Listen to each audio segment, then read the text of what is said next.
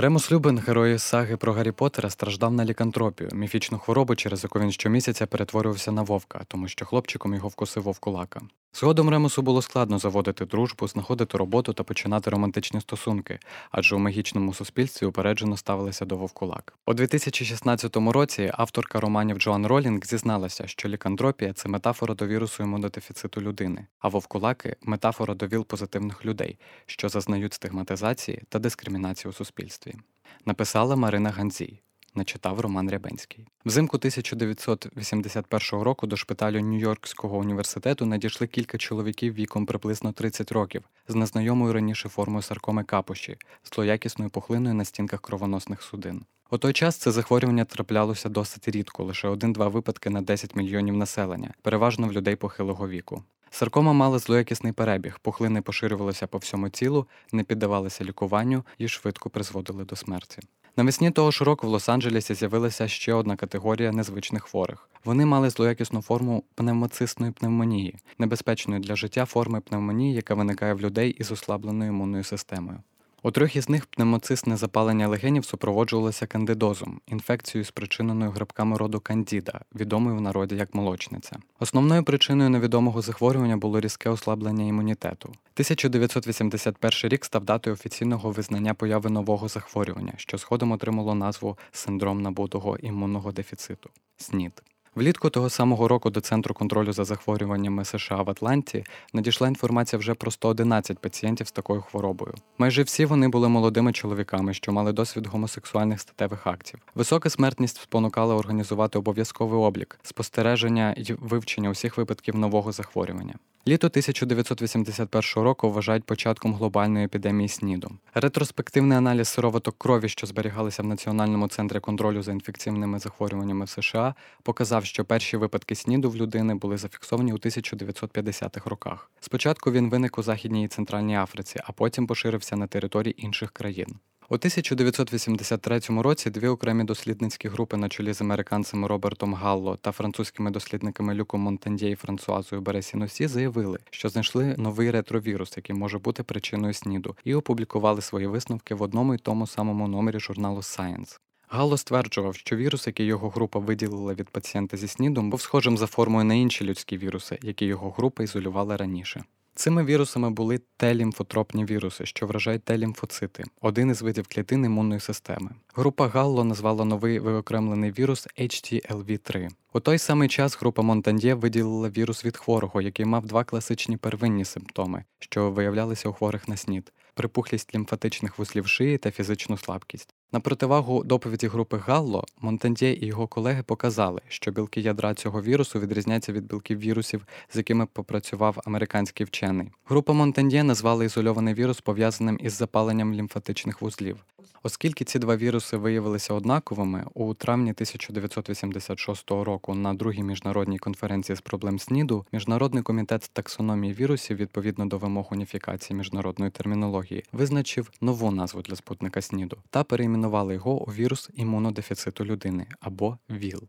Вчені визначили, що шимпанзе в Центральній Африці були джерелом ВІЛ-інфекції у людей. Вони вважають, що вірус імунодефіциту мавп ВІМ Наймовірніше передавався людям, коли ці полювали на шимпанзе і контактували з інфікованою кров'ю. Згодом він мутував у ВІЛ. Дослідження показують, що вірус міг перейти від мавп до людей ще наприкінці 19 століття. Протягом десятиліть він повільно поширювався всією Африкою, а згодом з іншими частинами світу. Вірус імунодефіциту людини належить до родини ретровірусів, роду лентівірусів. Він атакує і знищує CD4 клітини імунної системи. CD4 клітини це тип лейкоцитів, які мають на своїй поверхні CD4 рецептори. До таких клітин належать Т4 хелпери. Т-лімфоцити, головною функцією яких є посилення імунної відповіді, а також моноцити. Моноцити це різновид лейкоцитів, які проникають в тканини. Вони остаточно знищують чужорідні клітини і білки, борються із запальними явищами, прибирають зруйновані тканини. Т4 хелпери та моноцити відіграють важливу роль у захисті організму від інфекції. ВІЛ використовує клітини CD4, щоб розмножуватися, копіювати себе і поширюватися по всьому тілу. Цей процес має сім етапів і називається життєвим циклом ВІЛ. У процесі розвитку хвороби інфіковані особи поступово стають імунодефіцитними. Втрата клітин CD4 ускладнює боротьбу організму з широким колом інфекції та окремими видами раку. Без лікування ВІЛ поступово руйнує імунну систему і переходить у СНІД, який може розвиватися від 2 до 15 років, залежно від індивідуальних особливостей, таких як стану здоров'я людини до інфікування, своєчасного початку лікування опортуністичних захворювань та проведення антиретровірусної терапії. СНІД, як і сукупність станів, що розвиваються на пізніх стадіях ВІЛ-інфекції, характеризується появою деяких видів раку. Це насамперед пов'язано з поєднаним зараженням однієї клітини різними видами вірусів, наприклад, папілома вірусом людини, вірусом Епштейна Бар, що спричиняє лімфому Беркіта, дифузну великоклітинну беклітинну лімфому та первинну лімфому центральної нервової системи, та герпес вірусом, асоційованим з саркомою капуші. На сьогодні виокремлені два типи вірусу ВІЛ-1 та ВІЛ-2, які мають певні відмінності як у геномі, так і в антигенній будові, проте подібно впливають на організм людини. ВІЛ-1 є найпоширенішим типом і трапляється в усьому світі. За даними благодійної організації Аверт, приблизно 95% людей, які живуть з ВІЛ, мають саме ВІЛ-1. ВІЛ-2 переважно поширений в Західній Африці, але він поступово починає з'являтися і в інших регіонах, зокрема в США, Європі та Індії. Дослідження 2008 року показало, що лише 55% їхніх геномів є ідентичними. Це означає, що не всі тести та методи лікування є однаково ефективними для обох типів ВІЛ. Механізм передачі ВІЛ-2 є складнішим, ніж у ВІЛ-1. За даними огляду 2013 року, найбільш поширеним способом передачі ВІЛ-2 є незахищений гетеросексуальний секс. Однак ймовірність передачі через статевий контакт ВІЛ-2 в 5-10 разів нижче, ніж у ВІЛ-1. Частота передачі від матері до дитини у ВІЛ-2 в 20-30 разів нижча. Людина може заразитись будь-яким типом ВІЛ шляхом прямого контакту з рідинами, які містять вірус: кров, статеві рідини, грудне молоко. Через грудне молоко вірус ВІЛ передається новонародженим шляхом піноцитозу. Тобто вірус може напряму потрапляти з молока у кров через травний тракт. Факторами ризику передачі ВІЛ-1 та ВІЛ-2 є секс без презерватива та спільне використання голок або шприців. Якщо людина вживає ліки, які стримують розвиток ВІЛ, то ризик передати його статевим шляхом невеликий, адже кількість вірусу підтримується на низькому рівні. За таких обставин також значно знижується ризик передачі вірусу від матері до дитини під час пологів та грудного вигодовування. Якщо людина проходить тестування на ВІЛ-1, ВІЛ-2 може не виявлятися через генетичні відмінності між вірусами.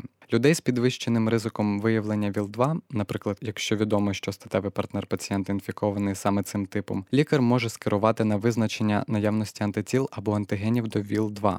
Пацієнти з ВІЛ-2 зазвичай мають нижче вірусне навантаження, тобто кількість вірусу в крові а їхнє захворювання прогресує повільніше, ніж у пацієнтів з ВІЛ-1. За даними огляду 2011 року, люди з ВІЛ-2 можуть мати триваліший безсимптомний період і повільнішу швидкість прогресування до третьої стадії. Смертність від ВІЛ-2 також є нижчою.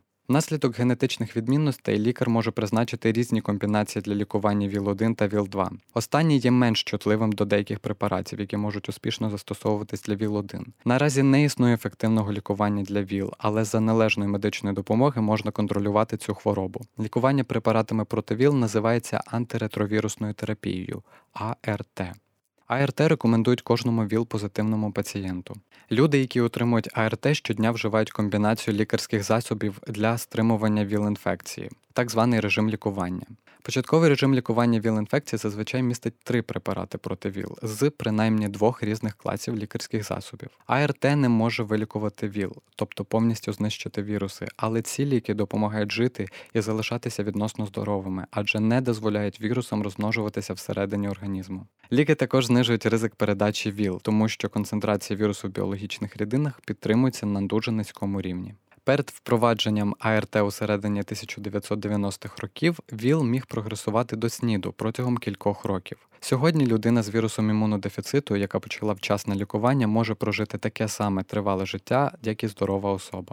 До препаратів АРТ належать наступні групи ліків: нуклеозидні інгібітори зворотньої транскриптази, які блокують фермент, що допомагає ВІЛ копіюватися всередині клітин, ненуклеозидні інгібітори зворотньої транскриптази, які змінюють процес копіювання вірусу всередині клітин.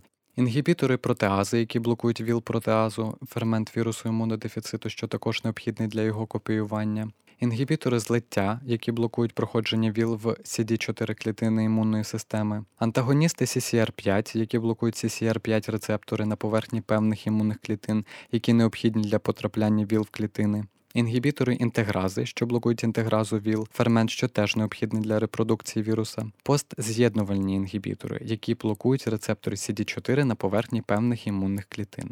У лікуванні ВІЛ також використовують фармакокінетичні підсилювачі, ліки для підвищення ефективності медикаментозної терапії, доданої до схеми лікування. Зазвичай комбіновані препарати містять два або більше лікарські засоби одного або кількох класів для підвищення ефективності лікування. За майже 40-річний термін боротьби з епідемією ВІЛ рахунок досяг 35 мільйонів до 2 на користь вірусу. Поки у світі виявлено лише двоє людей, які хворіли на ВІЛ, але вже тривалий час не мають вірусу в крові. Це американець Тімоті Рей Браун або берлінський пацієнт та анонімний лондонський пацієнт. В обох випадках ремісії досягли завдяки пересадці кісткового мозку від стійкого до вірусу донора, який має мутацію гену CCR5, що ймовірно робить людину невразливою до ВІЛ тому що вірус не може проникнути всередину клітини мішені. Брауну діагностували ВІЛ у 1995 році, коли він навчався в Берліні. Згодом у нього виявили лейкемію, рак крові, що вражає кістковий мозок. Після того, як хіміотерапія не змогла зупинити хворобу, потрібні були дві трансплантації кісткового мозку. Їх виконала у 2007 році група лікарів під керівництвом Геро Гютера.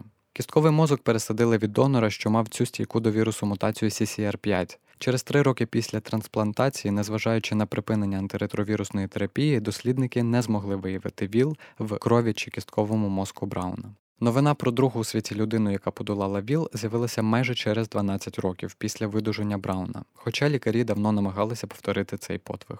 У лондонського пацієнта в 2012 році діагностували різновид раку крові лімфому Ходжкіна.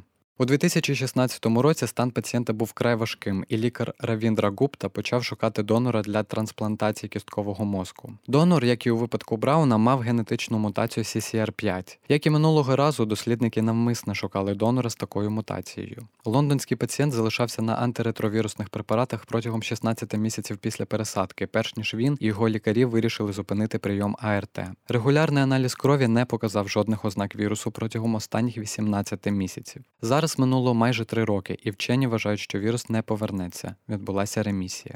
Попри перші успіхи, експерти вважають, що такий тип лікування не стане доступним для більшості населення. Процедура дорога, складна та ризикована, та рекомендована лише пацієнтам з раком крові. До того ж, знайти донора важко, підходять лише люди з рідкісною мутацією CCR5, яка робить їх невразливими до хвороби. Статистика також вказує на високий ризик смерті від низки інших захворювань для тих, хто має мутацію гена CCR5. Проте механізми розвитку такого явища все ще досліджують. Однак вчені наголошують, що поки не можна бути впевненими, що саме мутація є причиною ремісії. Можливо, роль відіграє реакція трансплантант проти господаря.